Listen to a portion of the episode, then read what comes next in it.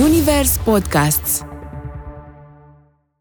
Mercur este interesant pentru că în astrologie el arată modul nostru de a raționa, modul nostru de a comunica. Toate planetele retrogradează, cu excepția Soarelui și a Lunii, dar pentru că Mercur este cea mai rapidă planetă și cea mai aproape de Soare, retrogradează de cele mai multe ori. Și ne întrebăm de ce ni se strică mașina când e Mercur retrograd sau de ce Dumnezeu, mailul meu nu a ajuns la destinatar. Păi e Mercur retrograd. Un Mercur retrograd, ce rezonanță sau ce impact karmic are? Cum îl percepi tu pe Mercur retrograd? Vine pe un fond karmic? E o lecție aici? N-a integrat tot ce trebuia din trecut și Mercur vine în harta ta când te naști, în zodia și în casa respectivă cu anumite scopuri. Ne ajută să ne cunoaștem mai bine, zic. Încerci să-ți raționalizezi sentimentele, încerci să ți le explici cumva. Mercur e un vizionar aici. Este un avangardist, îi plac lucrurile noi, își dorește să construiască viitorul. Și aici am un exemplu, Steve Jobs. Da, clar. Mai exemplu decât ăsta. Exact, adică dacă vreți să înțelegeți persoanele cu Mercur în vărsătură, în primul și în primul rând, dați-le libertate, pentru că ei sunt independenți, sunt liberi, sunt avangardiști. Astrolov cu Lavinia Badea, un podcast Zunivers. Bun găsit, dragilor, bine v-am regăsit la un nou episod podcast Astrolov. Îmi pare tare bine că ne regăsim. Vă mulțumim mult de tot pentru comentarii, pentru mesajele pe care le lăsați în privat. Mă bucur că ne creăm o comunitate frumoasă împreună și, bineînțeles, că întotdeauna vă întreb ce vă doriți să mai povestim în episoadele viitoare. Și, bineînțeles, că o temă extraordinar de importantă este Mercur, și anume Mercur și retrograd, pentru că e foarte cunoscut în mediul online acest Mercur retrograd ca un fel de babau, toată lumea se sperie de el. Vom filma astăzi cu prietena mea, Cristina Surdu, medic, dar și astrolog. Cristina, îmi pare tare bine că ne-am găsit în sfârșit, ne planificam de mult timp. Bine ai venit! Bine te-am găsit, mulțumesc pentru invitație, chiar mă simt onorată că m-ai chemat la podcastul tău, așa după la persoane importante. Eu mă consider un învățăcel în ale astrologiei și am venit că mi-am place Mercur. Păi de asta te-am și chemat să povestim despre Mercur, pentru că tu ești așa prietenă cu el, știu că poziția în harta ta e puternică. Mercur, într-adevăr, poate e androgin față de alte planete, că e singura planetă androgină, poate să fie și feminin și masculin. Eu însă îl simt cam masculin așa, mai ales că e și retrograd. Da, se află în Fecioară, eu am un stelium în Fecioară și sigur, chestia asta m-a împins către medicină, către partea medicală și după aia însă, fiind și nodul sud în Fecioară și nodul nord opus în Pești, probabil că a trebuit să ajung și la astrologie, că n-am avut altă soluție. Îmi place Mercur, cum ți-am mai povestit când făceam cursurile de astro și colegele vorbeau despre lună. Mamă, ce tare luna e! Mă, cine, Doamne, luna asta? Ce mă, îmi place Mercur! Da. Vezi, fiecare cu modul în care simte viața, energia, cu modul în care își creionează până la urmă existența, dar așa cum ai zis și tu și cum oamenii trebuie să înțeleagă, noi nu suntem doar Soare, Mercur, Pluto, nodul sud sau nodul nord, suntem un cumul, acumulăm experiență și ca atare, uite, un medic care merge pe partea asta rațională, științifică, și în cele din urmă este condus de viață să ajungă și la partea spirituală și ezoterică, unde trebuie să-și înțeleagă și luna emoțională. Absolut. Și Mercur rațional și un nod nord în Pești care zice, măi, stai că lucrurile sunt și cele nevăzute pe care le simțim. Clar, așa e. Suntem un amestec de zodii, suntem un amestec de planete. Eu cred că bine, am pornit de la niște întrebări și am căutat niște răspunsuri, evident, ca noi toți de altfel, dar în momentul ăsta în care mă aflu, cred că harta noastră a fiecăruia, planetele cum arată în momentul nașterii, reprezintă de fapt instrucțiunile de folosire ale sufletului nostru pe pământ. Și de aici încolo fiecare cum le înțelege, eu așa zic. Și eu cred la fel, fac o analogie cu GPS-ul. Îți arată destinația, dar ai văzut, undeva cumva se mai face un update, aici mai avem un blocaj, hai să lăcolim, aici avem un mic accident, ok, ce facem? Dar într-adevăr, prin astrologie și cu ajutorul hărții natale te poți ghida frumos. Bineînțeles că nu ne schimbăm noi destinul, dar ne ajutăm să o luăm pe un drum care ne ajută, care ne ușurează cumva viața, alegerile în fond și la urma urmei. Da, și eu zic la fel, clar. Cum ai ajuns la astrologie? Hai să le spunem puțin oamenilor. Căutând. Pe cine? Pe tine? Nu chiar, căutând niște răspunsuri, am avut niște experiențe în viață și m-au făcut să mă întreb, de fapt, cum e viața asta? Există destin, predestinare sau liber arbitru? Și bineînțeles că Mercurul meu din Fecioară, care mai e și retrograd, dorea ca lucrurile să fie foarte clare, exacte, puse cu liniuță. Corect. N-a ieșit așa, deci am căutat mult până am ajuns la astrologie și cumva în continuare caut răspunsul. Nu există un absolut, dar să zicem că am ajuns la un echilibru în care pot să văd lucrurile, să zic, mai liniștitor pentru mine. Practic plecase de la ideea că, dom'le, noi suntem cu liber arbitru, alegem și ne așezăm noi în viața cum ne dorim, sau plecase de la ideea că e ceva prestabilit, prestabilit. Dar acum putem să intrăm în alte lucruri și poate ne întâlnim la vreun podcast și povestim, de fapt, ce e liberul arbitru. Că am citit așa niște chestii, știi, și nu, cred că până la urmă există, cum ai spus și tu cu GPS-ul. Da, avem un scop, o linie de trebuie să plecăm din A, să ajungem în punctul B și ce alegem pe acolo ține practic de noi. Așa cred. Nu știu dacă. Bine, probabil nimeni nu știe, sau vor fi și persoane care știu adevărul absolut, dar eu cel puțin așa văd în momentul ăsta răspunsul la întrebare. Bineînțeles, ajungându-mă de astrologie. Eu cred că astrologia ne ajută să trăim mai spiritual, zic eu, și cumva să adaptăm la viața noastră de zi cu zi, adică nu trebuie neapărat să fie lucruri, mai știu eu, excepționale. Dacă m-ai spus tu mai devreme ziua de azi cu Marte, cu Neptun, am făcut o programare într-o zi care nu era cea mai potrivită. Știi, și asta ne face cumva să vedem lucrurile altfel. Da, apropo de lucrul acesta, hai să povestim despre Mercur și întâmplările pe care le trăim când Mercur este și retrograd, dar înainte să ajungem la discuția asta, hai să le povestim oamenilor cine este Mercur. Mercur este prima planetă de la Soare.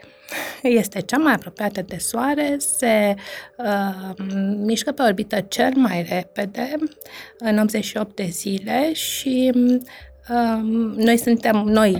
mă refer când spun noi la Pământ, suntem a treia planetă de la Soare și aici vreau să zic că Mercur este interesant pentru că în astrologie el arată modul nostru de a raționa, modul nostru de a comunica, modul nostru de a comunica în toate felurile, nu numai verbal, ci și în scris, ci și în toate modurile de comunicare.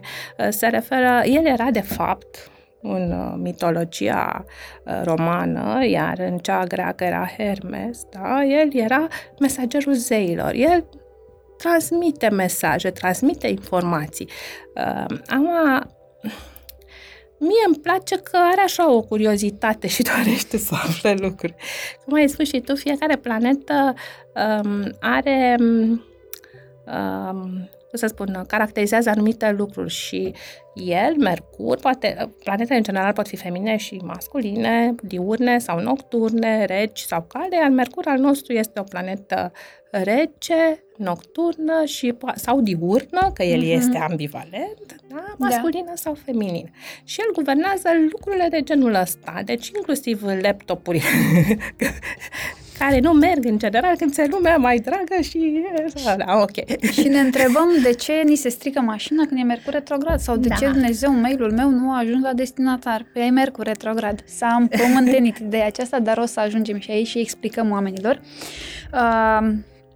Și cum spuneai și tu despre Mercur, este ambivalent. Practic guvernează două zodii, o să le povestim rând pe rând, dar hai să spunem și ce înseamnă retrograd și apoi mergem așa de mânuță frumos cu Mercur, îl trecem prin toate zodiile și o să venim și cu niște exemple drăguțe să vă arătăm așa cât se poate că Mercur e minunat și nici când este retrograd nu este de speriat. Retrogradarea se referă la un fenomen fizic, practic. Orice planetă care ne depășește în orbita ei, mergând pe orbită în jurul Soarelui sau pe care noi o depășim, la un moment dat pe acest drum, din punctul că și noi și Pământul se mișcă în jurul Soarelui, da? Din punctul nostru de vedere o vedem că nu se mai mișcă de la vest la est, cum este normal, ci se mișcă de la est la vest. Și atunci vechii astrologi au numit această mișcare retrogradare. Să ne imaginăm, eu așa mi-am imaginat când am auzit prima dată de această noțiune, când mi s-a explicat această noțiune, ca un sens giratoriu, știi, cu mai multe piste. Și fiecare mașină este pe câte o pistă, fiecare planetă pe câte o pistă, fiecare se mișcă cu o anumită viteză și în momentul în care dă colțul sau ne-a depășit, noi o vedem că ea se mișcă în sens opus. Dar, de fapt, nu este adevărat și urmează drumul ei pe orbită în jurul Soarelui. Acum, toate planetele retrogradează, cu excepția Soarelui și a Lunii, dar pentru că Mercur este cea mai rapidă planetă și cea mai aproape de Soare, retrogradează de cele mai multe ori. Să fie cu bucurie, ce să zic.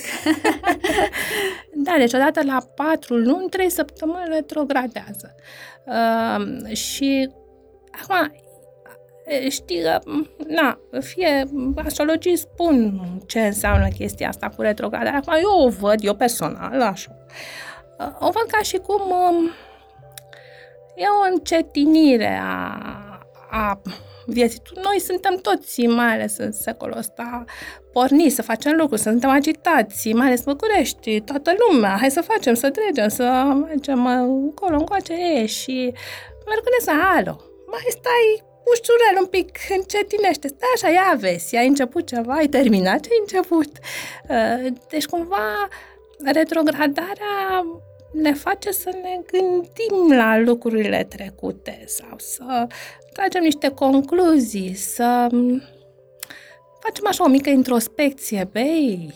Aici voiam să ajung eu, din punctul meu de vedere, că pot fi foarte, foarte multe păreri și fiecare cu propria percepție și propria filozofie. Mercur retrograd te pune puțin la treabă, în primul rând, tu cu tine. În general, oamenii care au, de exemplu, Mercur retrograd în hartă, comunică mai mult cu propria persoană. Adică sunt... Clar. Da, sunt foarte mult pe ideea asta de hai să povestesc cu mine, hai să-mi trag niște concluzii, ceea ce nu se vede în exterior este faptul că omul acela atunci când vine să-ți spună, de exemplu, o concluzie, el a tot luat așa pe toate părțile povestea, doar că el îți transmite concluzia.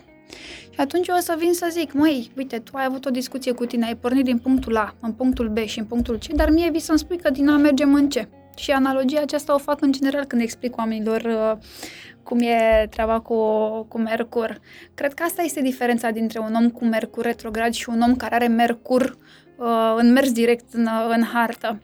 Cel cu Mercur în sens direct comunică mult mai clar și îți povestește parcursul și ideile și merge așa într-un sens liniar, pe când cel cu Mercur retrograd stă un pic pe loc, se gândește poate mai mult, dar vine și îți oferă o concluzie pe care poate de multe ori nu prea știe sau nu iese mereu să ți-o transmită așa cum poate și-ar dori. De aceea și poveștile acestea cu Mercur retrograd, cum că nu ajung mail-urile, se strică mașina, s-a stricat laptopul, se strică mașina de spălat.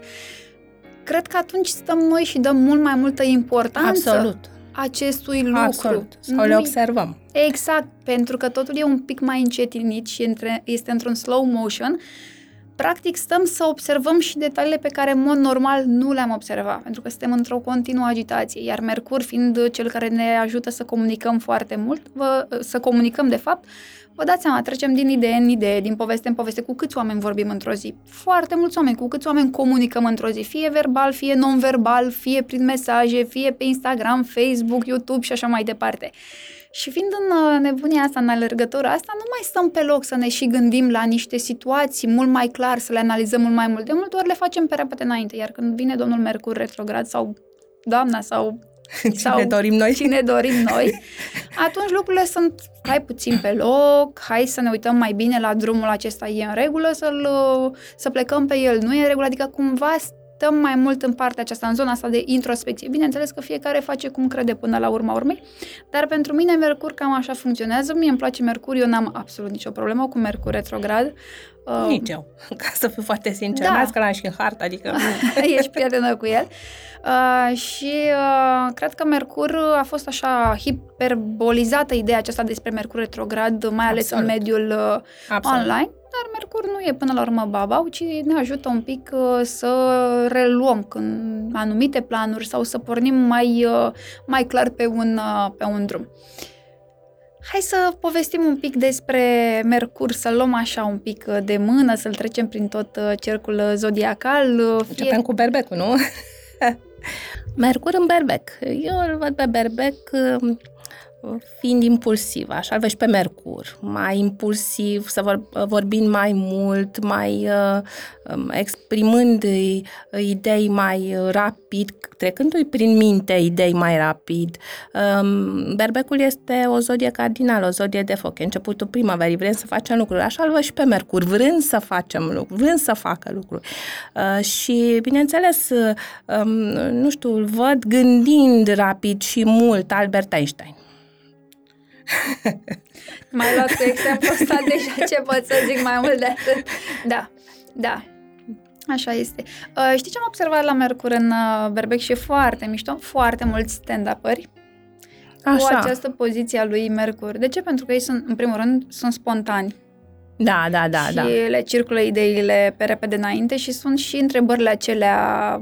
Pune cineva din sală o întrebare și omul de pe scenă trebuie să-ți răspundă rapid, adică nu avem timp să stăm să gândim, de exemplu, o glumă. Și mi se pare foarte interesant lucrul acesta, cum Mercur în berbec ne poate arăta exemple foarte frumoase din care putem învăța sau prin care ne putem lua mai multe informații. Pentru că un om cu Mercur în berbec poate în momentul de față înțelege un pic de ce e mai impulsiv, pentru că a preluat această energie a berbecului, de ce e mai tranșant, pentru că berbecul este un semn cardinal. Putem face foarte multe analogii și uite, un exemplu care mie mi se pare relevant și am studiat destul de multe hărți din pură curiozitate, analizându-l pe Mercur, în ideea aceasta și nu mi-a fost mică mirarea să observ rapiditatea asta în exprimare. În exprimare, da. Pentru că despre asta vorbim la Mercur, despre exprimare, despre modul în care vorbim, povestim, scriem, transmitem... informația, da. Și oamenii, încă ceva interesant, la polul opus, oamenii de vânzări, cei care grăbesc procesul acesta de obicei dau greș. Pentru că în Mercur în berbec am avut câteva cazuri în consultație, 4-5 cazuri și le-am luat așa la studiat. Da. Nu aveau răbdarea de a avea un sens, nu aveau răbdarea să aștepte ca procesul efectiv să se trăiască, să se întâmple. Da. Și efectiv pe ultima 100 de metri pentru că agentul de vânzare sau, managerul grăbea, dădea procesul, mail-uri, punea cumva o presiune și era foarte tranșant în exprimare, nu de multe ori rămânea fără angajat, ori nu reușea să încheie o vânzare. Foarte interesant lucrul acesta și zic, uite, cumva în consultație pe ideea aceasta am lucrat. pe lângă multe alte lucruri din harta, să înveți să nu mai grăbească atât de mult procesul, pentru că poți fi un om minunat în exprimare și foarte smart și agil, dar atunci când avem nevoie de calmitate și de a efectiv lăsa procesul să se producă, când vii cu un mercur în berbec, acum depinde și de casă și de aspecte, poți să dai greș și de fapt să zici de ce mi se întâmplă mie. Uite că ai o lecție de învățat și de integrat pe zona asta de mercur.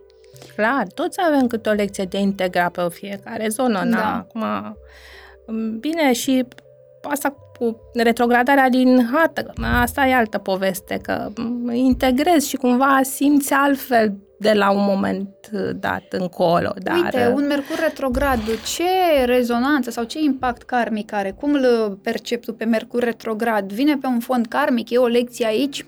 Adică, da, clar e o lecție pe care trebuie să o reiei. Poate n-ai integrat, să zic, nu zic n-ai învățat, n-ai integrat tot ce trebuia din trecut. Și Mercur vine în harta ta când te naști, în zodia și în casa respectivă, cu anumite scopuri. Poate tocmai treaba asta de introspecție, de cunoaștere mai bună în viața asta, de analiză, de autoanaliză. Așa cred. Deși vezi tu că Mercur cumva face legătura între partea de suflet și partea materială prin spirit. Și nu m-aș baza neapărat pe o intuiție mare pe Mercur, dar el ne ajută. Ne ajută să ne cunoaștem mai bine, zic eu. Acum, fiecare... Mercur ne dă modul în care gândim și raționăm.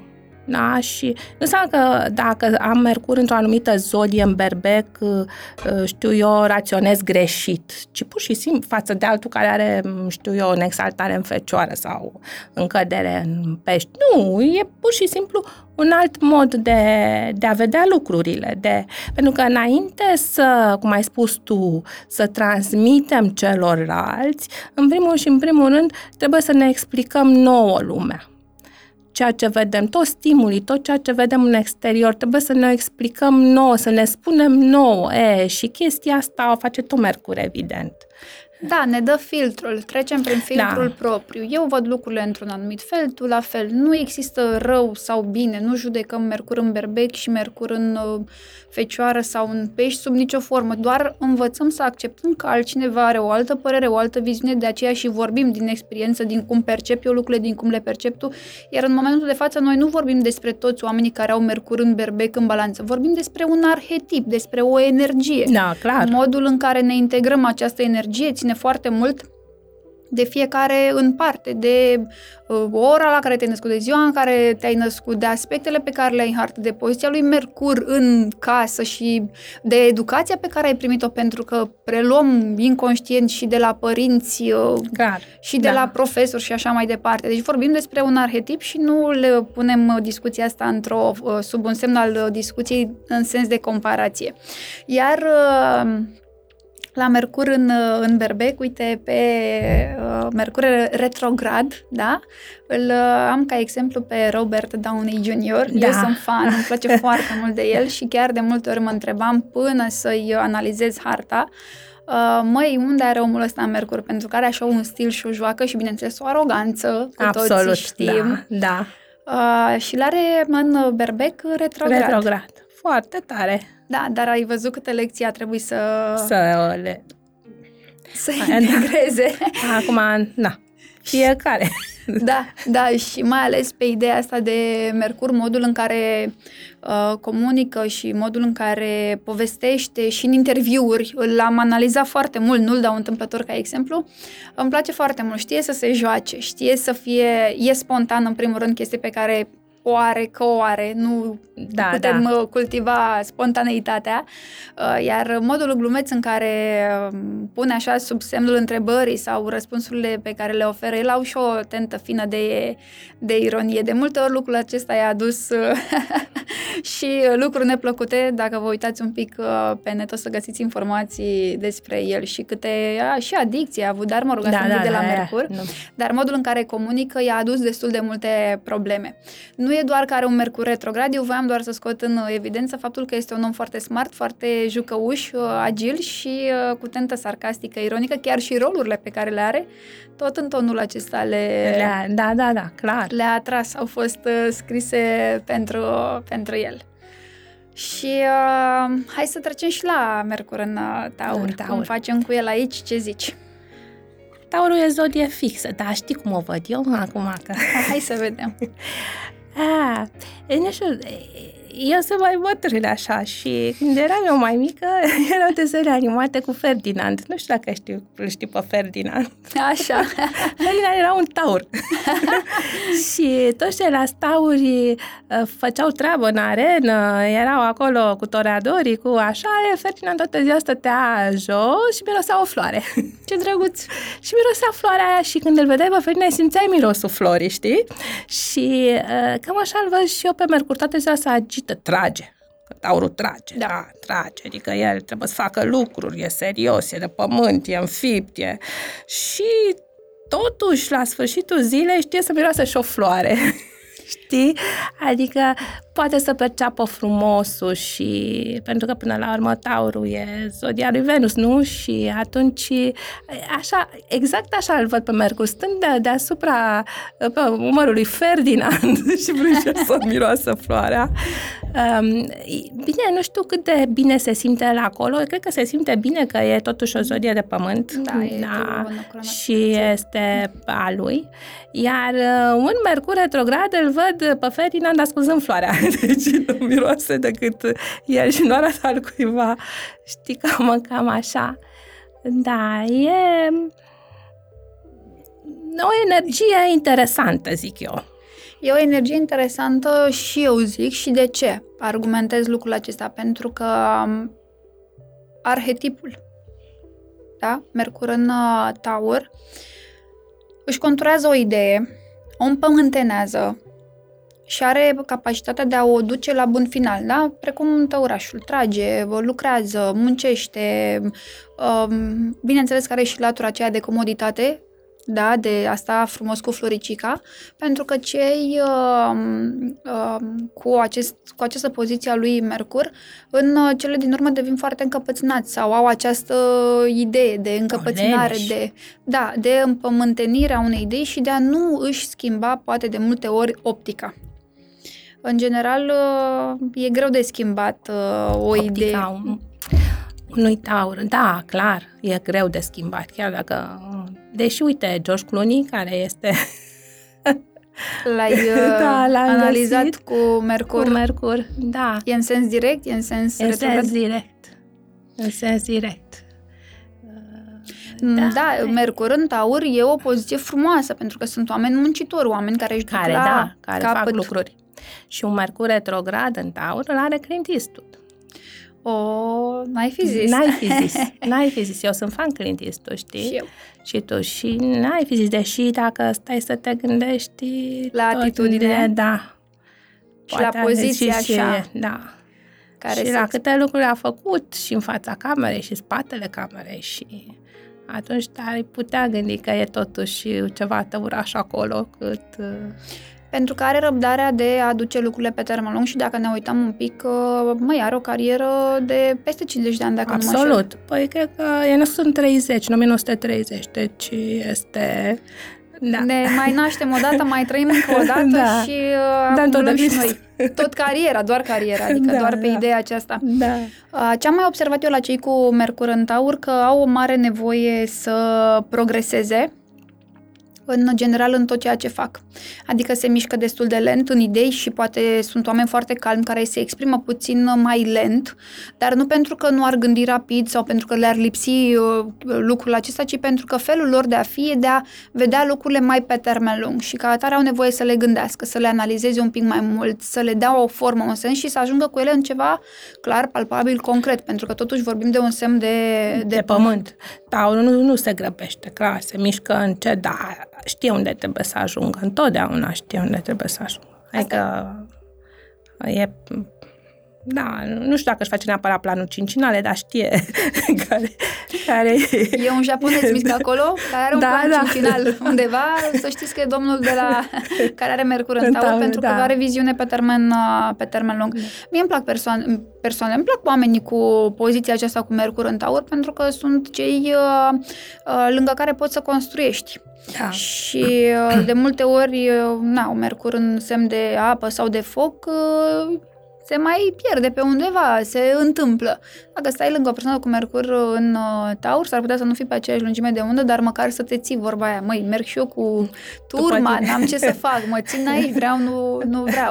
Și pot fi oameni care te ajută să rămâi așa într-un pas. Da. Nu e nimic alergător, dar e pas cu pas și cărămidă peste cărămidă.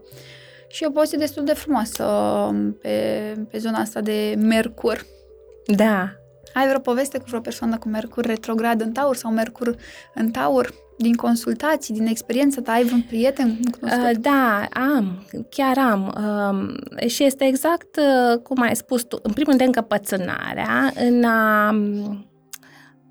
în a realiza ceva, în a-și atinge scopul. Deci este o încăpățânare că nu există, vii, îl împingi, spui, dă-te la o parte, lasă-o pe altă, că nu-ți iese, nu. Deci... Să-i spunem perseverență? Să-i spunem încăpățânare? Să-i spunem perseverență. Într-un mod mai drăguț. Persoana mea destul de apropiată și din cauza asta am luat așa că uneori pare, cum să spun... Păi, las-o mai moare, dar nu. Deci Mercurul ăla e pus acolo și are și soarele în Taur și e pus acolo să nu cumva să... Da. Da, e interesant, chiar foarte interesant. Cum ziceam că aplicăm în viața de zi cu zi astrologia, da? Și ne ajută lucrul acesta să ne înțelegem în primul rând pe noi și să înțelegem mai bine și oamenii din jurul nostru. Să nu mai judecăm chiar așa cum am retendința Mercur în Fecioară. Și să-i arătăm cu degetul. Da. Da, clar. Iar la gemeni cred că, ca să trecem la zodia următoare, e mai... Gemenii sunt... Mercur este guvernatorul zodiei respective, e semn de aer, e dual, te face din vorbe, te zăpăcește, face glume, uneori nu foarte plăcute, am și astfel de experiențe, alteori te convinge că ți-o cumpără pe mamaie, dă-mi eu pe mamaie, mamaie e bună, uite, ți-o cumpăr cu 100 de lei, după aia peste 5 minute ți-o vând de la dublu și ți-o iei înapoi pe mamaie, că așa, și nu știi de ce s-a întâmplat, de ce am vândut-o, de ce am cumpărat-o înapoi. Adică e așa, într-un fel, eu mă uimesc de fiecare dată când dau peste Mercur în Gemeni, deși am avut încă, apropo de consultații, și Mercur în Gemeni în concert cu Jupiter. Mașină de întrebări. Mașină de întrebări și mașină cu o capacitate uimitoare de acumulare de informații și te-a învățat, domnule, deci te învăț, n-am pomenit. Cât putea să învețe tânăra. Păi, Mercur este guvernatorul gemenilor, da. E la el acasă, e cea mai bună energie, da. Știi cum e, când ești la tine acasă faci ce vrei, când vrei, te simți bine, dacă vrei să stai în pijamale, stai, dacă vrei să te machezi, te machezi, practic Mercur are libertatea cea mai mare până la urma urmei, pentru că așa se simte cel mai plăcut frumos, da? Și, persoanele cu Mercur în Gemeni au o capacitate senzațională de a învăța, de a citi, de a scrie, de a vorbi. Pot fi persoane extraordinar de interesante pe zona asta de oratorie, vânzare, scriitori foarte mulți, jurnaliști foarte mulți, oameni care duc informațiile dintr-un loc într-altul sau oamenii care poate știu orice despre oricine, oricând, nu neapărat că ai ști tu că el știe, dar e capacitatea sa de a observa din exterior lucruri și de a le înțelege fix cum sunt, pentru că e o poziție frumoasă. Am pe cineva care e medic, tot medic, și are Mercur în Gemeni pe mijlocul cerului, cu ascendent în Fecioară, adică adică și este o medică excepțională, nu pot să spun. Și a îndeplinit și mijlocul cerului. Și mijlocul cerului și ascendentul și l-a ajutat poziția lui Mercur. Da. Deci foarte tare mi s-a părut. Și apropo de Mercur în poziție în casă și în aspectele din hartă, pe vibrația așa joasă, l-ai detectat așa pe Mercur pe undeva? Uite, de exemplu, persoana de mai devreme cu Mercur conjunct cu Jupiter. Da. Nu ai observat și doza aceea de superficialitate, de a se apuca de foarte multe lucruri și de a le lăsa pe ultima 100 de metri? Sau de a nu, efectiv, nu le mai face? Nu chiar, ci de a face lucrurile pe ultima 100 de metri. Eu cunosc o persoană, profesor, Mercur în Gemeni, conjunct cu Jupiter, citea efectiv, fără să exagerez, 10 cărți în același timp, avea sute de cursuri în viața sa, din orice domeniu, nu știu, 2 doctorate, deci o capacitate senzațională, bine, și o vârstă destul de înaintată în momentul de față cât povestim noi, dar nu termina totul sau cumva îmbina foarte mult, adică acele 15 cărți, dacă avea o pasă bună, le citea într-o săptămână sau le putea citi în 6 luni. Deci cumva, vezi, fluctua foarte mult și cu zona asta de mapuc, nu le termin, le combina prea mult, se băga în foarte, foarte multe lucruri. Dar Mercur pe retrograd, în Gemeni. Adică e o poziție un pic fină, pentru că Mercur este guvernator, dar retrograd e cumva un pic încetinit, nu e și nu e în energia sa. Clar, dar cred că tot are o legătură cu modul de a te exprima, de a comunica. Nu am avut, de ce să zic, nu am avut în consultații, dar am găsit-o pe Angelina Jolie. Adică cu Mercur retrograd în Gemeni. Și totuși ea este o persoană care e și ambasador, nu știu de care, ONU, UNICEF, ce Dumnezeu, adică este o persoană implicată și totuși pare cumva, nu știu, stă așa un sentiment de, când o vezi, de timiditate în exprimare. Eu cel puțin așa o percep, poate greșesc. Dar asta vine de la partea de rac pe care o are în hartă, cred, foarte mult, și exprimarea cu Mercurul ăsta retrograd completează un pic tabloul. Vezi că totdeauna trebuie să ținem cont și de celelalte aspecte și de că nu ne ies. Da, categoric. Asta am precizat de la începutul emisiunii. Nu suntem doar Mercur, că e în sens direct, că e retrograd. Da. Suntem un cumul de toate, dar dacă vrei să te înțelegi, te uiți un pic și la Mercur, și la Venus, și la casă, și la aspecte. Te duci la un om să-ți explice, nu doar ne luăm după informațiile pe care le găsim pe internet, că dacă am trăit cu această idee, când e Mercur retrograd nu mai ești din casă, adică ne-am păcălit. Uite, eu am o prietenă cu Mercur retrograd în Gemeni. Foarte bine stă la capitolul comunicare. Mai și are un dar dintre ăsta actoricesc, dar nu în sensul că minte, adică nu, pur și simplu se împrietenește extraordinar de repede cu toată lumea, știe să vorbească, imediat trece dintr-o stare într-alta, evident, dualitatea aceasta. Iar pe partea de comunicare este foarte tranșantă, foarte directă, și o energie masculină foarte, foarte puternică. Deci l-a primit masculin în hartă. Categoric. Mercur. Da, și mereu am analizat așa de la distanță, știind că e în Gemeni și retrograd, mi s-a părut fascinant. Zic, wow, aici eu stau un pic, am de lucrat să înțeleg mai bine arhetipul. Și vreau să spun că, sincer, nu am detectat în harta ei Mercur retrograd destul de mult timp, însă avea o chestie aparte, în sensul că ea venea și îți spunea niște concluzii, cele bune, iar cele care nu erau foarte strălucite sau niște păreri cu niște semne de întrebare despre propria persoană, de exemplu, nu le verbaliza, dar se vedea din atitudine o lipsă de încredere. Mi-a văzut. Deci era O comunicare non-verbală la mijloc. Da. Exact, aici voiam să ajung, pentru că asta înseamnă, dacă vrem să înțelegem Mercur retrograd în Gemeni. Mercur e la el acasă, dar e retrograd, adică undeva îl observi dacă stai să analizezi. Deci nu era pe verbal, era pe non-verbal, pentru că noi vorbim mai mult non-verbal decât verbal în cele din urmă. Da, clar.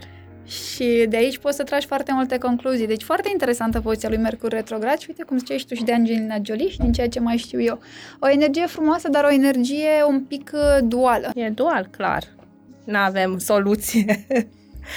Dar ne împrietenim cu el pentru că este foarte sociabil și știe să transmită mesajele și într-un mod frumos și diplomat și într-un mod tranșant în funcție de, cum am zis și mai devreme, fiecare persoană în parte. Trecem la vecinul? Mercur în Rac. Racul este o zodie de apă și nu știu dacă Mercur chiar îi place așa de mult, știi cum e cu luna, luna cu sentiment, luna mea, luna ta, luna lor, luna fiecăruia, luna e cu sentimentele, cu introspecția și Mercur cred că e mai, cum să spun eu, mai introvertit, mai încercând să-și înțeleagă și el sentimentele.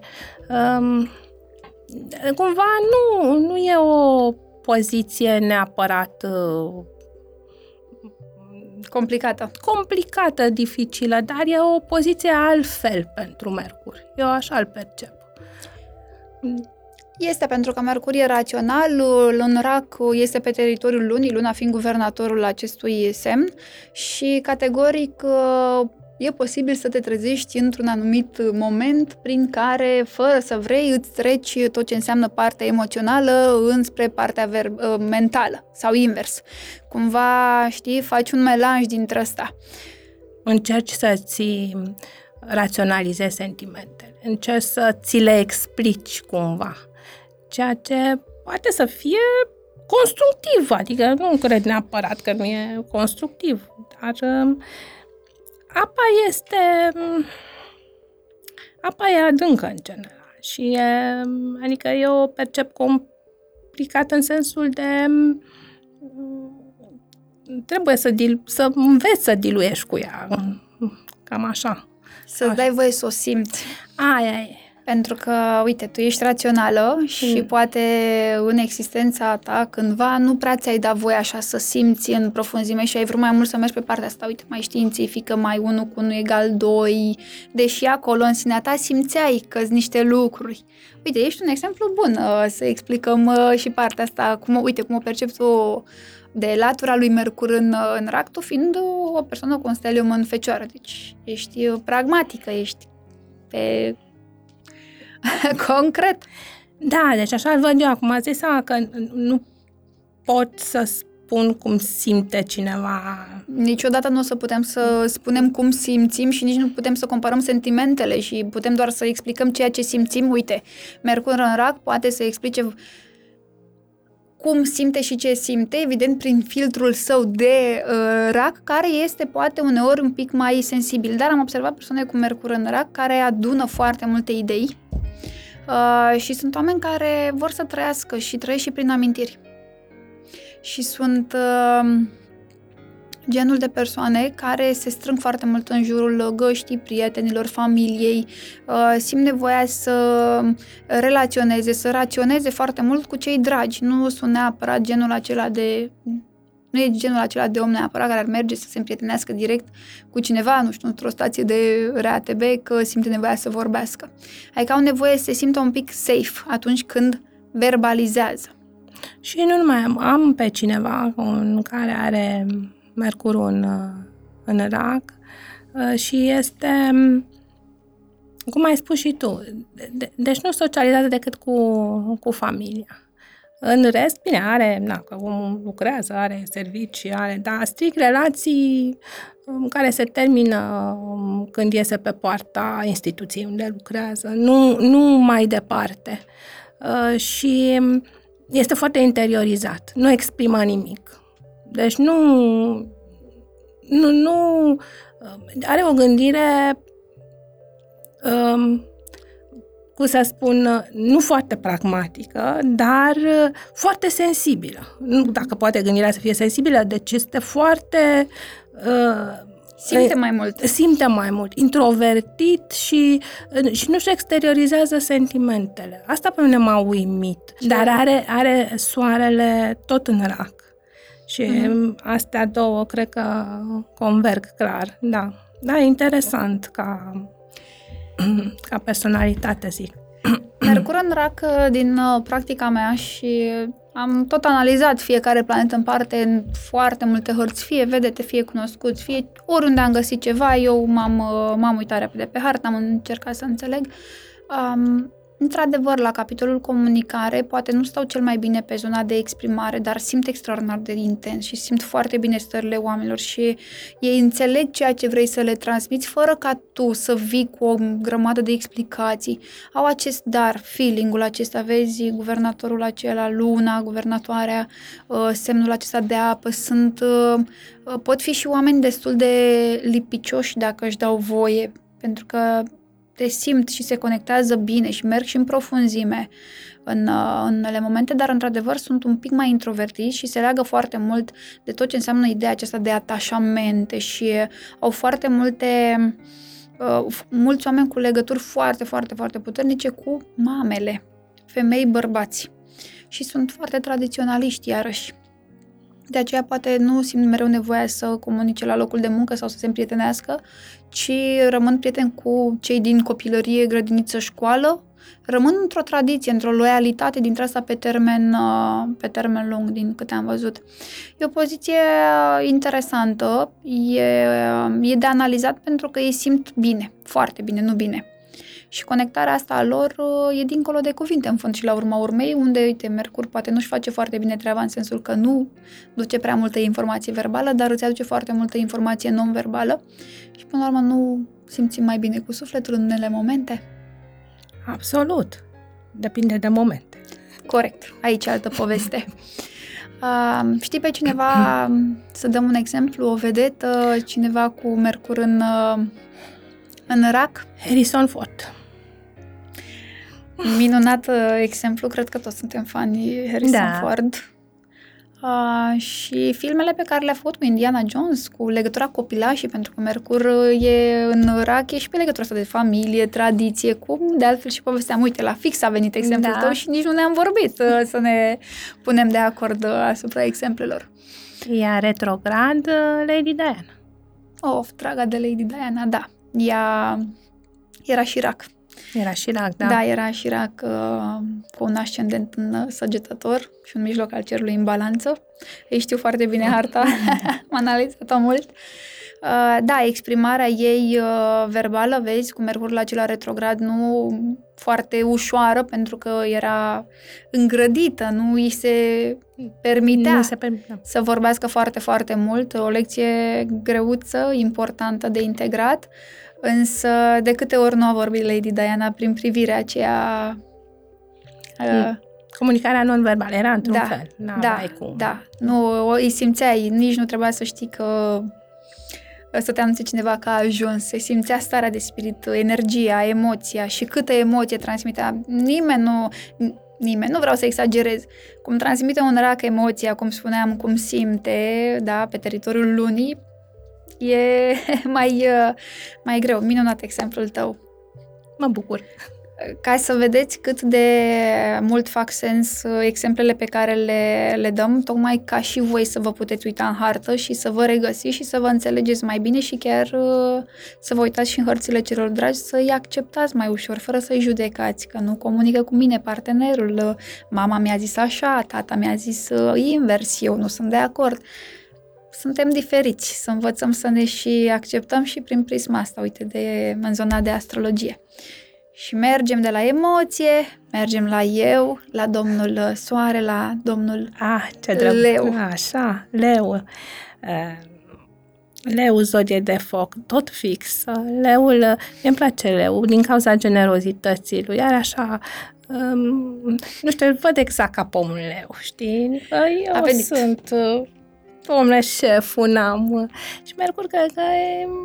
Zodia de foc, bine, e un pic diferit față de Berbec, că Berbecul e impetos. Aici are o calmitate a faptului că el știe că el e cel mai important până la urmă și Mercur, care e un agitat.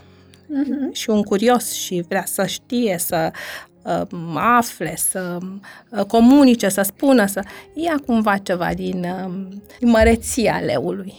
Și cred că un mercur în leu strălucește. Pe cuvântul cheie pentru ei. Frumoasă poziție, dar în același timp să te ferească Dumnezeu să te contrazici cu un leu. Pentru că el știe cel mai bine. Bine, acum glumim și o dăm noi puțin așa pe zona aceasta și de să fie cât mai ușor episodul de podcast. Dar mercul în leu are o latură și dintre asta de autosuficiență, cum știu eu mai bine, nu știe nimeni și tinde de multe ori să-ți și respingă ideile. Și să-ți fie superior, să-ți arate că el e superior. El se simte prin natura sa superior, el știe oricum și gândește mai bine și e frustrant pentru o persoană cu mercur în leu să aibă șefi impunători. Să fii să asculți pe cineva și să nici nu fie șeful superior, adică să ai un șef care e acolo că e, dar nu că ar merita poziția. Greuț pe zona asta.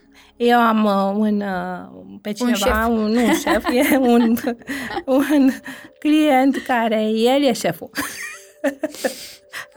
Și nu prea? Nu, deci e șeful și nu discută cu mercurul ăla în leu, adică n-are nicio treabă, nu discută cu nimeni. Deci și face bine? Nu întotdeauna. Normal.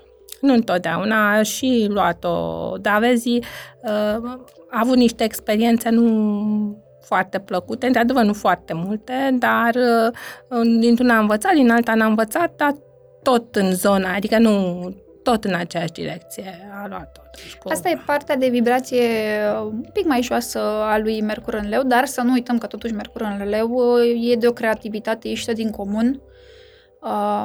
Pot fi niște artiști senzaționali, minunați, sunt oameni care au flerul acesta și inspirația, de ce nu, de a vorbi în public, de a-și asuma rolul de lider, de a fi pe scenă, sub orice formă. Eu știu să livrez informația și aici e o poziție destul de frumoasă dacă și înțelegi să lucrezi cu ea, să ți-o așezi un pic mai mult, pentru că uneori, fie că vrem, fie că nu vrem, cu toții avem un mercur și îl ducem și sus și jos, și cu bune și cu rele. Cred că el se duce, că aleargă, știi? Zice sus, jos, în stânga, în dreapta, nu, mercur este neobosit. Vrei să spun, dau și exemplu? Mi-a plăcut exemplul ăsta. Hai super să vedem, tare. Că știu și eu cred. Ben Affleck. și mercurul retrograd în leu, Jennifer Lopez. Deci s-au potrivit soție, că nu s-au înțeles ei acum 20 de ani, dar uite că s-au găsit după 20 de ani, e timp în care, ce să vezi, au integrat niște lecții și au învățat poate mai bine. Le și place expunerea, oricât ar vrea ei să rămână discreți. Nu sunt chiar atât de discreți, pentru că leul ăla trebuie să iasă el cumva în evidență. Dar e interesant exemplul tău cu un cuplu de mercur în leu, unul să-l aibă retrograd și celălalt în sens direct. Ce cuplu? Care crezi că e șeful? El. Zici? Da. Din exterior n-ar părea, dar se pare că mâța blândă se rău. Da. Orice leu ajunge mâță. Dar nu orice mâță ajunge leu. Corect. Da, așa. Așa este. Da. Și pe zona aceasta l-am și eu, exemplu pe Michael Jackson cu mercur în leu retrograd. Retrograd am găsit. Michael Jackson, ce să povestim mai mult, nu e nevoie să vă povestim nimic, dar timiditatea lui, pe care eu personal am observat-o, am analizat-o, se pare că venea și din exprimarea aceasta un pic mai greuță de la retrograd. E posibil. Nu, l-am văzut în multe episoade, nu se simțea foarte confortabil să vorbească foarte mult despre el, deși simțea că e de pe scenă și făcea parte din scenă și făcea parte din energia aceea superbă a leului, da, am venit, sunt aici, sunt regele, pentru că, ce să vezi, chiar a fost regele, dar exprimarea lui un picuț mai greuță, uite, se vedea în harta natală și totuși în leu e o poziție, știi, un pic dificilă, da? Tu să fii un star la nivel mondial și să n-ai capacitatea asta de a vorbi atât de aveți că se exprima cumva altfel pe scenă, adică dansa, făcea spectacolele la superbe, concertele erau într-un anume fel și simțea energia. Am fost la concert la Michael Jackson, recunosc că... Ai zis tu că ești bătrână, dar nici chiar așa. Atunci eram tânără, să știi. Da, și, 92, nu? Da, deci a fost... Nu știu cum să spun, până și Mercurul meu retrograd în Fecioară, care era la momentul ăla foarte... Retrograd. Foarte retrograd și foarte, zi semana, 20 ceva din era în plinătatea lui de Mercur. Deci l-am simțit. Deci nu puteai să nu simți, te lua pe sus fără să... Chiar dacă te duceai, știu eu, cu ideea că nu o să-ți placă, n-aveai cum.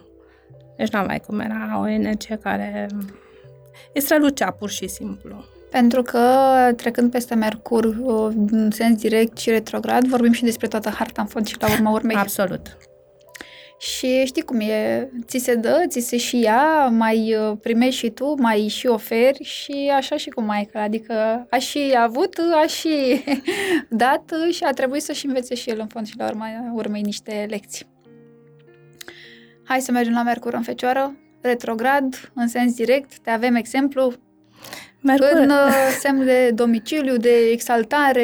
Este cum vrei tu, Mercur în Fecioară acolo, analizează evident tot și pe toată lumea, este rațional, excesiv de rațional, ai cumva o rochie cu material ecosez, pătrățelul acela este mai mare cu 1 milimetru față de pătrățelul de lângă, dar uneori uite să vadă tot ansamblu, știi? Adică asta e nasol cu Mercur în Fecioară, deci nu se pierde uneori în amănunte. Dar apropo de retrograd, Mercur retrograd așa este. Am o reticență de a mă exprima în public și sau de a mă exprima într-un grup mai mare de oameni. Trebuie cumva să mă simt foarte confortabil ca să pot să exprim tot ce funcționează în interior. Lucru pe care nu îl văd în consultațiile cu pacienții, știi? Acolo e un teritoriu familiar și acolo pot să spun lucruri, știi? Asta apropo de Mercurul meu personal și retrograd. Dar bine, acum cu harta progresată o să povestești tu altă dată cum e cu progresia și acum cred că n-ai ieșit din retrogradare, na. Da, ce voia Cristina să vă transmită este faptul că Mercur este retrograd în harta natală, ne naștem cu el, dar în cele din urmă lecția o integrăm și la un moment dat nu-l mai resimțim pe Mercur ca fiind retrograd, chiar dacă ne naștem cu el. Ca o scurtă explicație pe repede înainte, Mercur retrograd în Fecioară este cel care organizează, este foarte meticulos, este minunat, senzațional. Eu recomand fiecărui om să aveți un Mercur retrograd prin preajma voastră. Nu știți să rezolvi ceva, îl întreb pe domnul Mercur în Fecioară. Mie îmi place, nu te-am atras degeaba în viața mea. Da. Și dacă ai nevoie de, nu știu, răspunsuri, lămuriri, te poți consulta cu o persoană cu Mercur retrograd în Fecioară. Și hai să mergem și la Mercur pe teritoriul Balanței. Cum îl înțelegi pe Mercur în Balanță? Balanța este zodie de aer și atunci, teoretic, ar trebui să-i placă că și el este tot guvernator de zodie de aer. Balanța merge cu echilibru. Balanța se referă, trebuie să mulțumească pe toată lumea. Nu știu dacă Mercur chiar îi place asta. El, cum să spun, cred că este dual aici, adică îi place și nu îi place. Cred că se simte bine și nu se simte bine. Pentru că de la zodia Balanței încolo vorbim despre noi, nu mai vorbim despre unul singur, despre mine. Berbecul era despre mine, eu ăla, toți erau unul singur. Aici mai apare încă cineva în ecuație și cred că cam bulversează pe Mercurul nostru treaba asta, în sensul că el vrea să ducă, să cunoască, să așa și mai dă și peste celălalt care trebuie să fie în echilibru. Dar cred că pus una peste alta e e o poziție onorabilă. Da, Mercur în balanță tinde foarte mult către latura asta de diplomație. O să vedem foarte mulți oameni care au latura asta de a fi diplomat, de a-ți transmite niște mesaje într-un sens anume încât să nu te deranjeze, dar în același timp să te facă să și înțelegi că ai greșit undeva sau ceva nu e foarte... în echilibru, dacă vrei să mă exprim așa, însă tinde foarte mult și să oscileze în a face alegeri. Nu degeaba sunt glumele acestea cu trimite o balanță la cumpărături și spuneai că nu îi stătea mai bine cu ceilalți pantofi, că se duce înapoi la magazin să schimbe pantofii și îi schimbă de vreo 2 ori până se hotărăște. E o poziție frumoasă, mie îmi plac oamenii cu Mercur în balanță pentru că sunt diplomați și sunt foarte sociabili. Și sociabili și împăciuitori. Încearcă să se împace cu toată lumea, să păstreze echilibru, să nu se spere nici unul, nici celălalt, să au o gândire echilibrată, zic eu. Am pe cineva cu Mercur în balanță și... îți oferă stabilitate modul în care gândește și e super ok.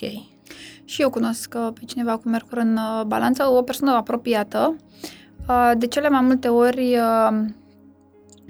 știe să-ți spună ce vrei să auzi, să-ți ofere această liniște, să te simți tu într-un echilibru, dar bineînțeles că lucrurile se vor întâmpla cum vrea. Nu cum neapărat ți s-a comunicat. Asta e o parte un pic complicată a lui Mercur în balanță.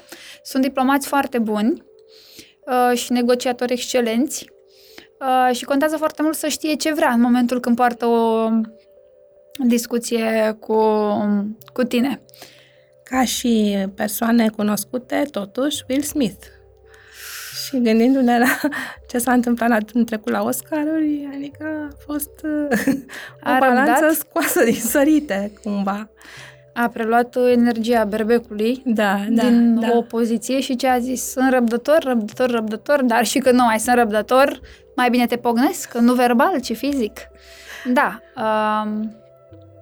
un exemplu elocvent în cele din urmă, pentru că noi lucrăm și în hartă, lucrăm și prin energia din opoziție ca să găsim echilibrul asta, apropo de Mercur în balanță, da? Ca să-l putem, echilibra sau să-l putem lucra în cazul în care nu e într-o poziție foarte strălucită. Ne mai uităm și la zodia opusă, vedem ce mai avem pe acolo prin hartă, cum putem să lucrăm și cu celelalte energie, nici să mergem la negociere și să nu știm ce vrem sau să nu avem abilitatea de a transmite mesajul clar și concret în cele din urmă. Și... retrograd, Kate Winslet. Da. Uite, ea este destul de diplomată, așa, și filmele pe care le-a făcut, le-a filmat, le are... Au venit cu latura asta așa de artă, de frumos, de Avatar, de Titanic. Da. Foarte, foarte interesant. Mm-hmm, da. Și acum ia să mergem noi un pic la Scorpion. Scorpionul e... Cred că... Scorpionul e apă, evident, Scorpionul e adânc, Scorpionul înseamnă profunzime, înseamnă întunecime, înseamnă partea din noi care nu suntem conștienți sau nu ne place să o vedem întotdeauna sau nu ne place să o simțim. Ca în toate zodiile de apă, cred că Mercur nu se simte foarte, foarte ok acolo. S-a mai întâlnit cu Martele, guvernator al Scorpionului la Berbec, dar era o altă situație și aici o altă situație, dar și peste Pluto. Mm-hmm. Dar cred că totuși poziția îi dă o capacitate de introspecție, de profunzime mai mare lui Mercur în locul acesta, în Scorpion. Deși eu știi cum îl văd? Îl văd... oarecum uimit, ridicând așa o sprânceană ca Hercule Poirot. Rezolv misterul, despre ce-o fi vorba aici cu Scorpionul ăsta? Mercur în Scorpion nu se mulțumește cu ceea ce vede, el simte nevoia să cerceteze, să meargă în profunzime, să meargă în apele astea profunde, adânci, învolburate, nu se mulțumește cu Elina apa la suprafață, e frumoasă, e liniștită, ia uite ce nufer drăguți. Zice, nu, eu vreau să văd acolo, pe fund ce se ascunde, poate o comoră, poate e ceva, un mister de rezolvat. Mi-am place poziția aceasta cu Mercur în Scorpion. De ce? Pentru că au chestia asta de detective style. Alte profesori de matematică. Avea o prietenă. Mi-am dat seama că dai un exemplu din ceea ce știi. Mercur aici caută și partea asta de secret sau încearcă să vadă în... Nu încearcă, vede în oameni și ceea ce ceilalți poate nu ar avea capacitatea sau are rolul acesta de a-ți pune punctul pe ei într-un mod poate uneori mai dur, că nu-ți place să auzi un adevăr pe care tot încerci să-l ascunzi sub preș. Și sunt persoane destul de profunde și persoane care lucrează, uite, în sistemul militar, în SRI, în SPP, care știe să ascundă, care știe să țină un secret, adică mie îmi place poziția pentru că cercetez lucrând cu lumea asta care nu se vede și eu m-am dus mult către zona aceasta. Și cum îl simți pe Mercur în Scorpion retrograd? Ascuns. Spion. Și mai mult. James Bond. Uite, Hillary Clinton are Mercur în Scorpion pe ascendent retrograd. A candidat în SUA la prezidențiale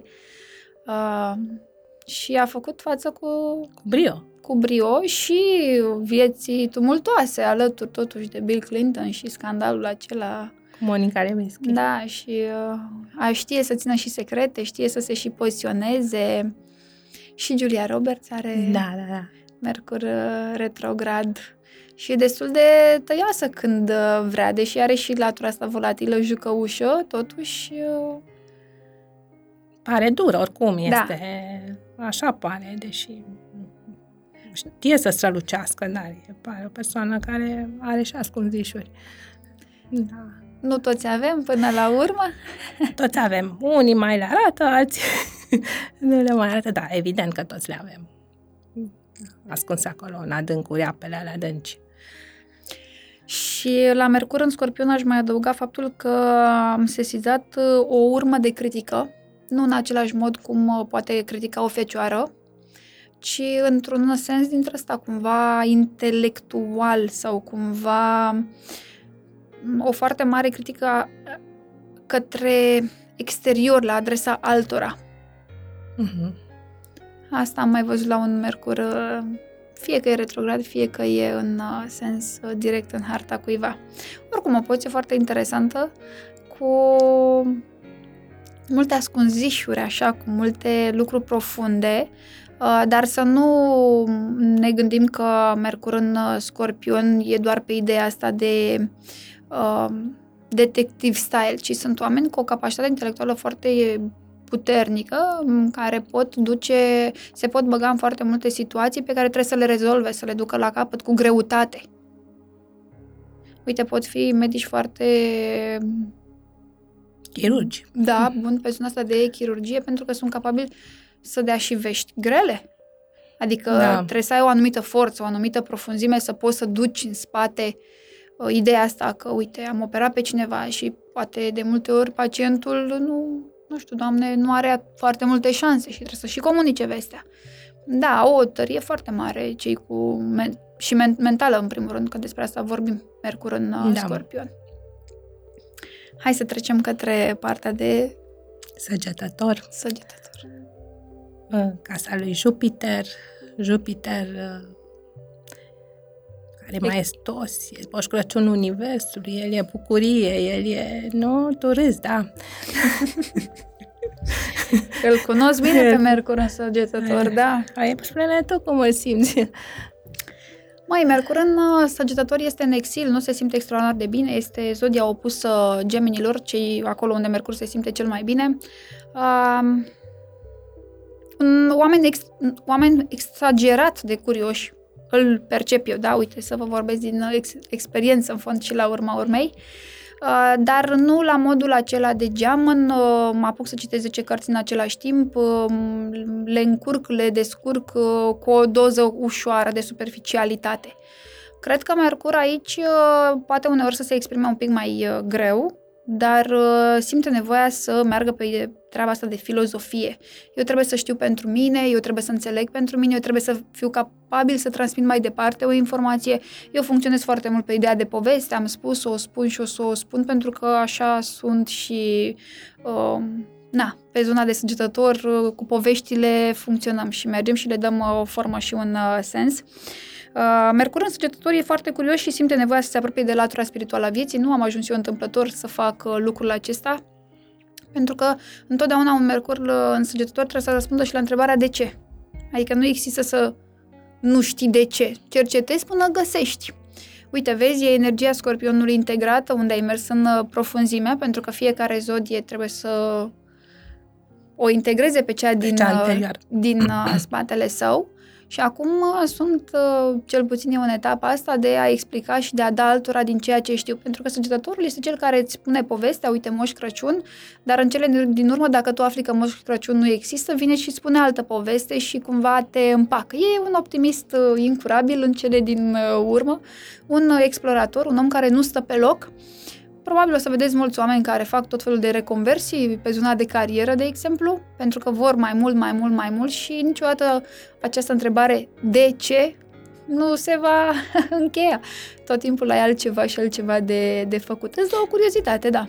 Da, este o poziție interesantă, cel puțin. Te face să cauți tot timpul și până la urmă viața o căutare, nu? Adică căutăm să găsim răspunsuri. Da, sensul vieții e să înveți, să evoluezi, să înveți prin orice mod, nu neapărat că mă duc la școală, să învăț. Învăț din orice experiență, din orice discuție.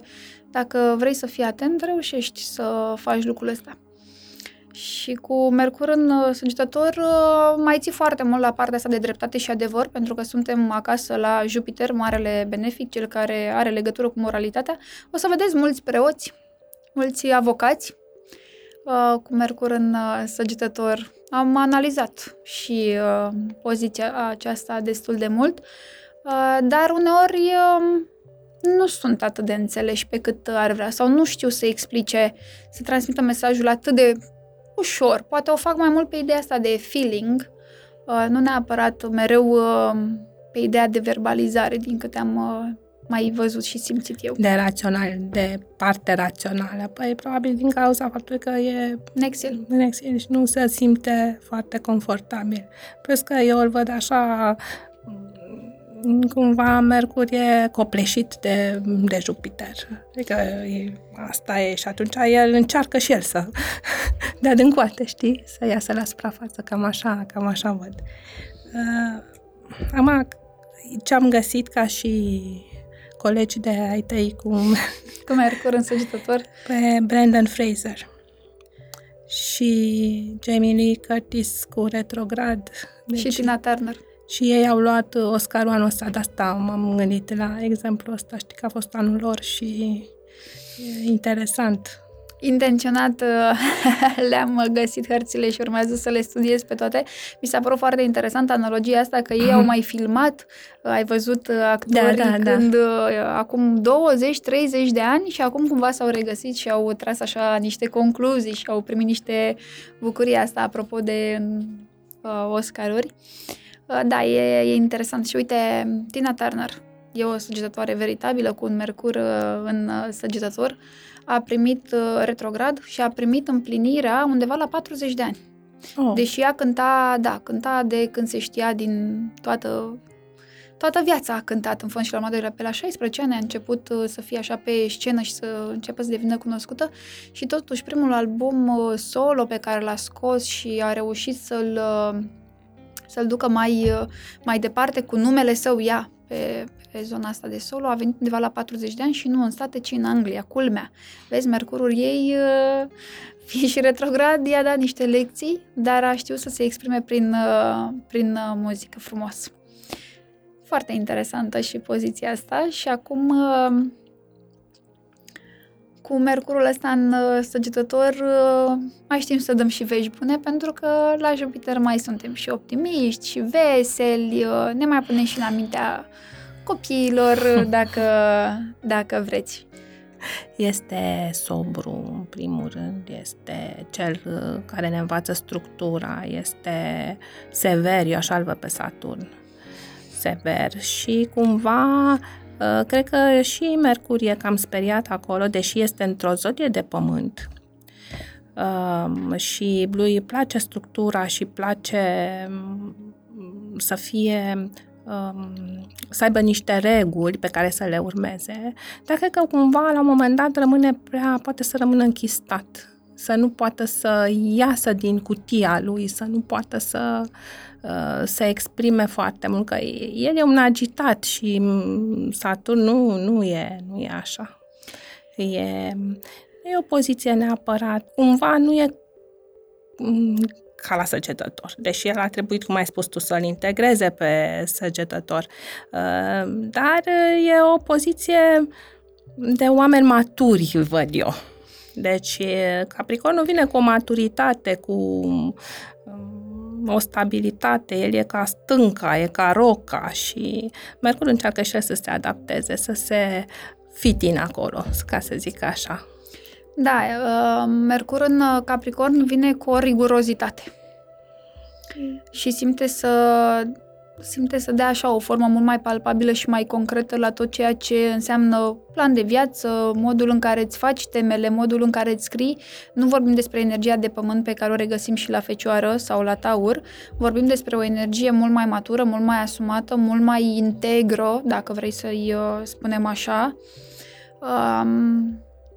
Sunt oameni care analizează foarte, foarte mult, dar nici eu nu cred că exprim așa cu totul și cu totul până la capăt tot ceea ce gândesc, pentru că de multe ori e posibil să nu-și dorească să rănească sau își trag propriile concluzii pentru că au nevoie totuși să aibă un țel. Ei funcționează foarte bine cu scopul, planul, țelul, dar nu în sensul ăsta trebuie să fie la literă totul, ci în sensul, ok, în 3 ani fac lucrul acesta, în alți 5 ani fac un alt lucru, peste 10 ani, adică au nevoie de acest plan, precum capra, da? Capra care tot urcă, care are nevoie de scopul acolo din vârf pe care și l-a setat. Sunt oameni care sunt foarte eficienți pe zona asta de organizare, de administrație,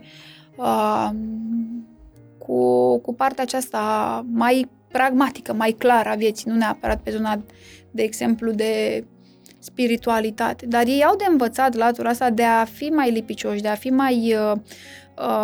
de a-și da voie să simtă mai mult, uite, să învețe de la partea asta de Mercur în rac, în cele din urmă, pentru că da, sunt pe aceeași axă. Da, sunt pe aceeași axă și au nevoie să-și integreze și energia aceasta, iar nativul cu Mercur în Capricorn este înclinat să renunțe la multe idei pe care le consideră ca fiind grele sau nefolositoare, adică tinde să facă și lucrul acesta atunci când poate nu dă de capăt unei situații. Cel puțin am observat în consultații că mai au lucrul acesta, adică ei sunt riguroși, sunt foarte serioși, dar uneori tind să și lase lucrurile dacă nu merg. Dacă nu funcționează, da? Da. Doar că acolo lor li se creează un blocaj. Și de multe ori tocmai asta e rolul, că acolo unde e un picuț greuț, el are capacitatea să meargă mai departe. Are, clar că are. Bine, el e un constructor, el trebuie să construiască. Cu răbdare. Da. Cu pas, cu pas. Pas, cu pas.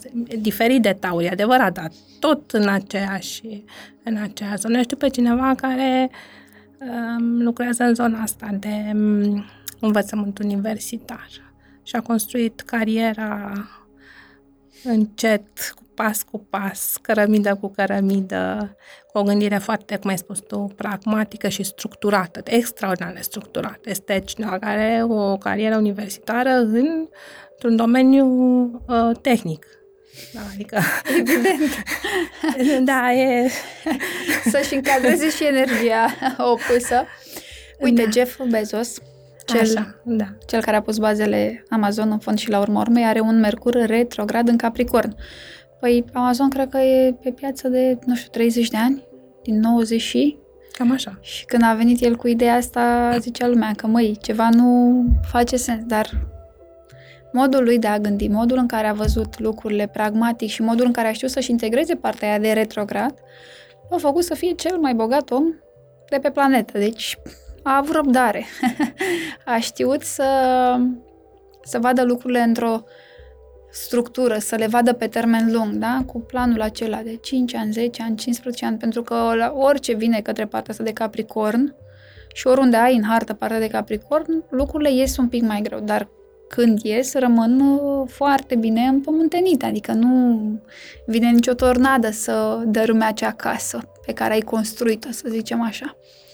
Dar știu să-și integreze Mercurul. Vezi că e important să și știm să ne folosim de toate energiile. Asta e mai greu, să învățăm să folosim energiile planetelor și a zodiilor. Cred că aici trebuie să învățăm. Asta e lecția și nu este ușoară, dar în ziua de astăzi e destul de la îndemână să faci lucrul ăsta. Uite, găsești un podcast, cunoști pe cineva care mai știe 2-3 idei, te uiți și tu într-o hartă natală, te descurci. În ziua de azi nu există să nu te descurci, există să nu vrei să te descurci și până la urmă de asta povestim noi în acest podcast, atât de relaxate și de liniștite, încât să transmitem cât reușim într-o oră de discuție câteva idei principale de la fiecare arhetip în parte, ca mai departe fiecare să pornească într-o călătorie, să-și mai ia informații din orice altă sursă și să se ajute. Da, într-adevăr, nu e de ajuns să știi informația, e nevoie să știi și ce să faci cu ea și cum să o integrezi, dar pentru fiecare lucru în parte ai o soluție. Și mai am eu o vorbă, nu e de ajuns să știi enciclopedia, e nevoie să știi ce să faci cu acele informații, pentru că așa toți citim, toți învățăm, dar destul de greu reușim să integrăm. Și eu, și tu, și toată lumea. Și hai să mergem și la avangardistul vărsător în fond și la urma urmei, tot la Saturn și Uranus. L-am adăugat și pe Uranus? Eu îl adaug, eu lucrez și cu Pluto și cu Uranus, mie îmi place și astrologia aceasta modernă, nu doar cea tradiționalistă, le îmbin, rezonez foarte bine și fiecare lucrează cum simte că e mai bine. Absolut. Păi Mercur e un vizionar aici, este un avangardist, îi plac lucrurile noi, cred că toți IT-știi au... exagerez, majoritatea au un Mercur în vărsător, își dorește să construiască viitorul. Aici. Și bineînțeles, dacă l-a integrat pe Capricornul anterior, are structura necesară și poate să construiască ceva frumos în zodia asta de aer, în care gândește într-un anume fel. Eu zic că e frumos să-l ai pe Mercur în vărsător. Uite, sunt fericită posesoarea lui Mercur conjunct cu Uranus.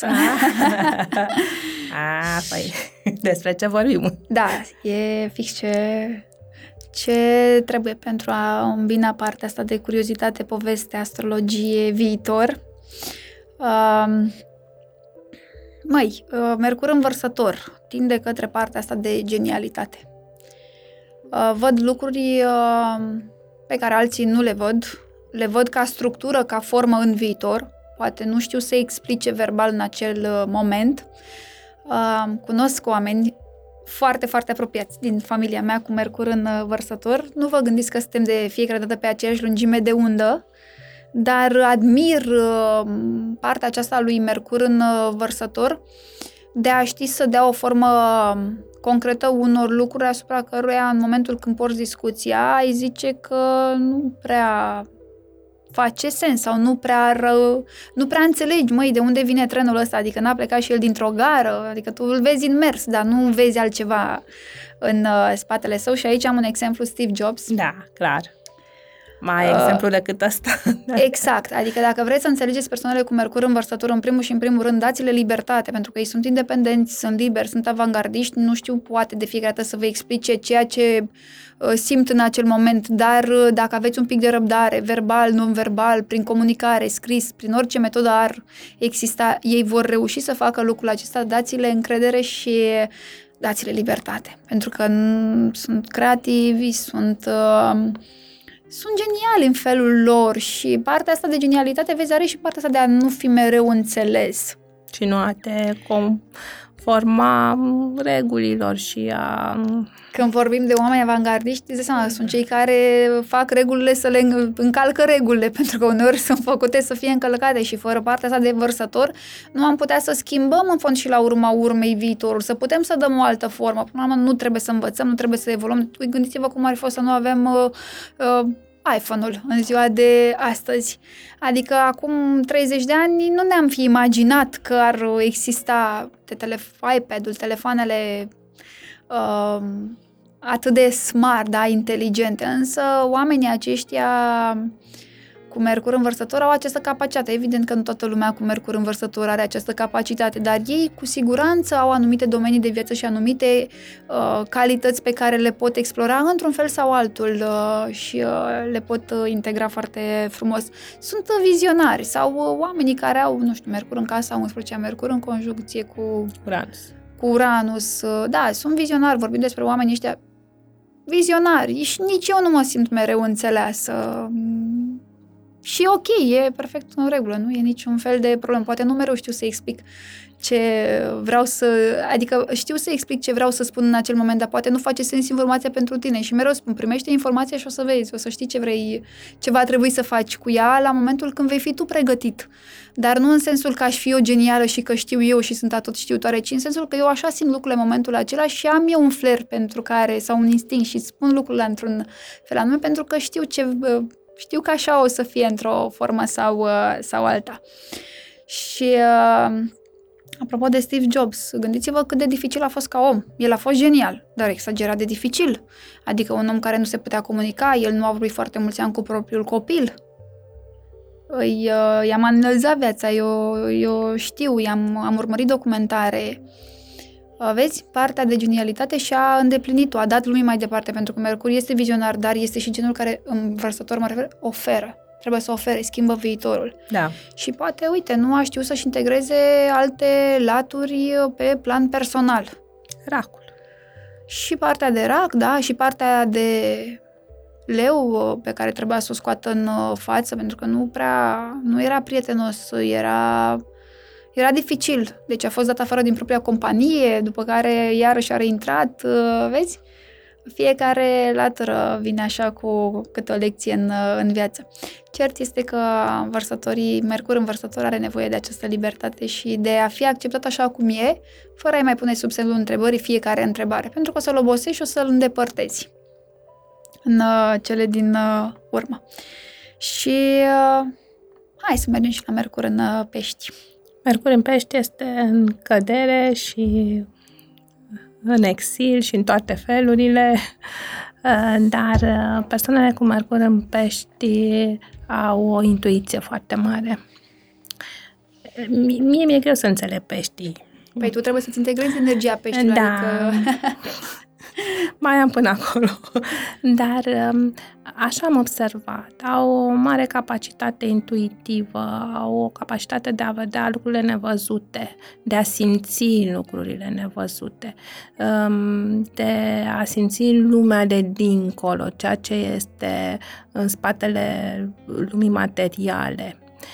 Și un Mercur în Pești poate să-și construiască o lume proprie, poate să se izoleze, poate să fie departe de lumea dezlănțuită, poate să nu-i placă să simtă ceea ce oferă oamenii. Da. Așa am văzut. Deși și în același timp am văzut persoane cu o capacitate tot așa mare de învățare. Asta m-a frapat întotdeauna, intuiția asta fantastică a celor cu ce posedă Mercurul situat în Pești. Da, e altă formă de energie, plecând de la Scorpion, care e tot semn de apă. Ei nu doar că văd ceea ce nu se vede, ei și simt și înțeleg cum să ducă mai departe de multe ori energia aceasta.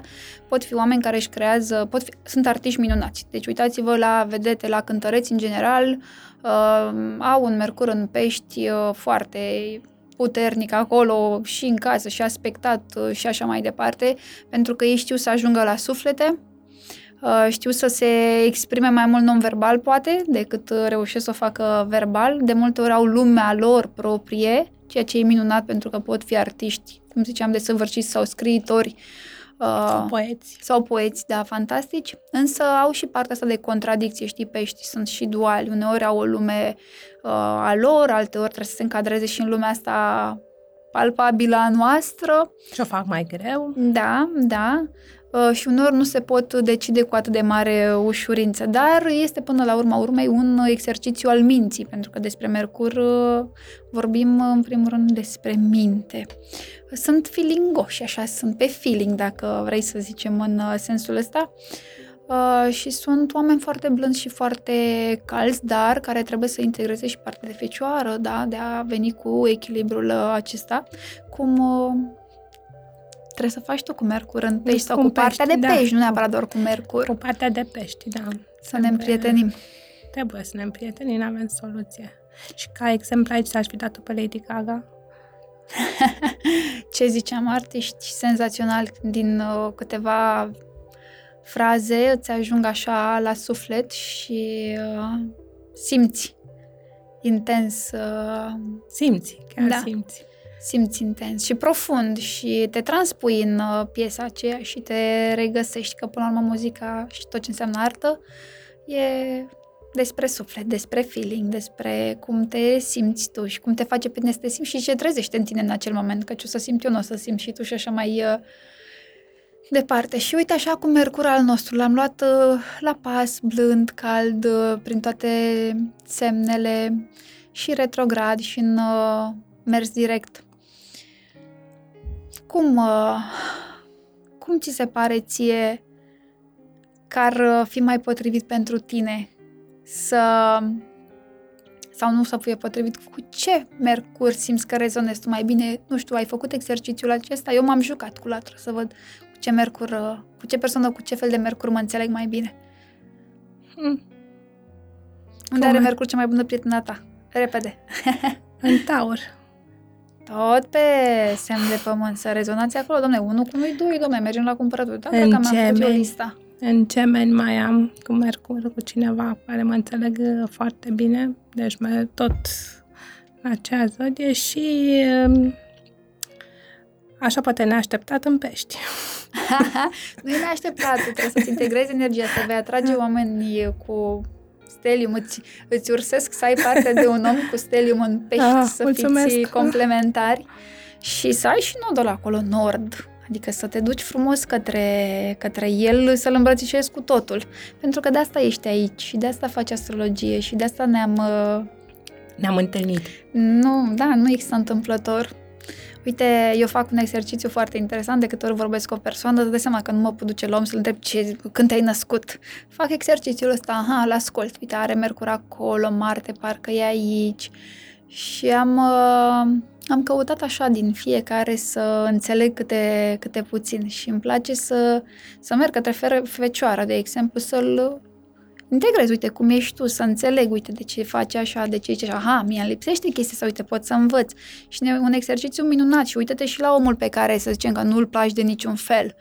Și încearcă puțin să te uiți, poate nu e doar de la Mercur, poate e de la altceva, dar cu siguranță noi nu putem, noi conținem și energia lor, sau cel puțin trebuie să noi integrăm, să ajungem în cele din urmă în echilibru, să avem relații mai frumoase.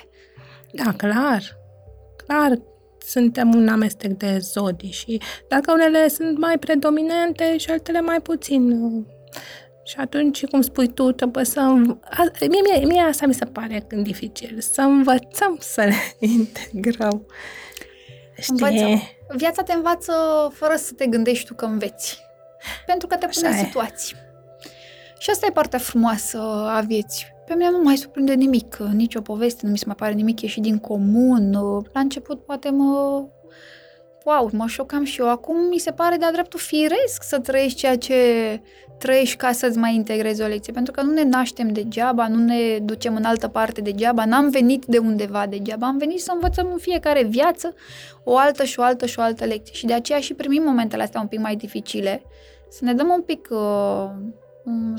O să ne luăm așa o latură dintre asta de răgaz să putem să privim lucrurile și din altă perspectivă, pentru că asta înseamnă lecția. Uită-te din alt punct de vedere. De aceea, ca să-ți integrezi fiecare energie, e bine să te uiți și la zodia opusă, să înțelegi și acea energie, să te uiți și la vecinul, și la vecina, și la prieten, să vezi el cum face, dar el de ce zice așa, dar el cum gândește. Nu trebuie să accepti să faci și tu la fel, trebuie să-ți pui tu întrebări, să te ajuți să evoluezi, pentru că îți ușurezi viața. Cristina, o plăcere, o discuție foarte caldă și lentă și blândă așa, și sper că am dat multe exemple să fie pe înțelesul tuturor, tocmai în ideea în care să vă arătăm cum se percepe, cum se vede Mercur și în sens direct și în sens retrograd, să vă regăsiți fiecare în parte, să vă luați informațiile potrivite și aveți grijă când vine Mercur retrograd, să ne auzim cu bine. Zi faină! Zunivers Podcasts.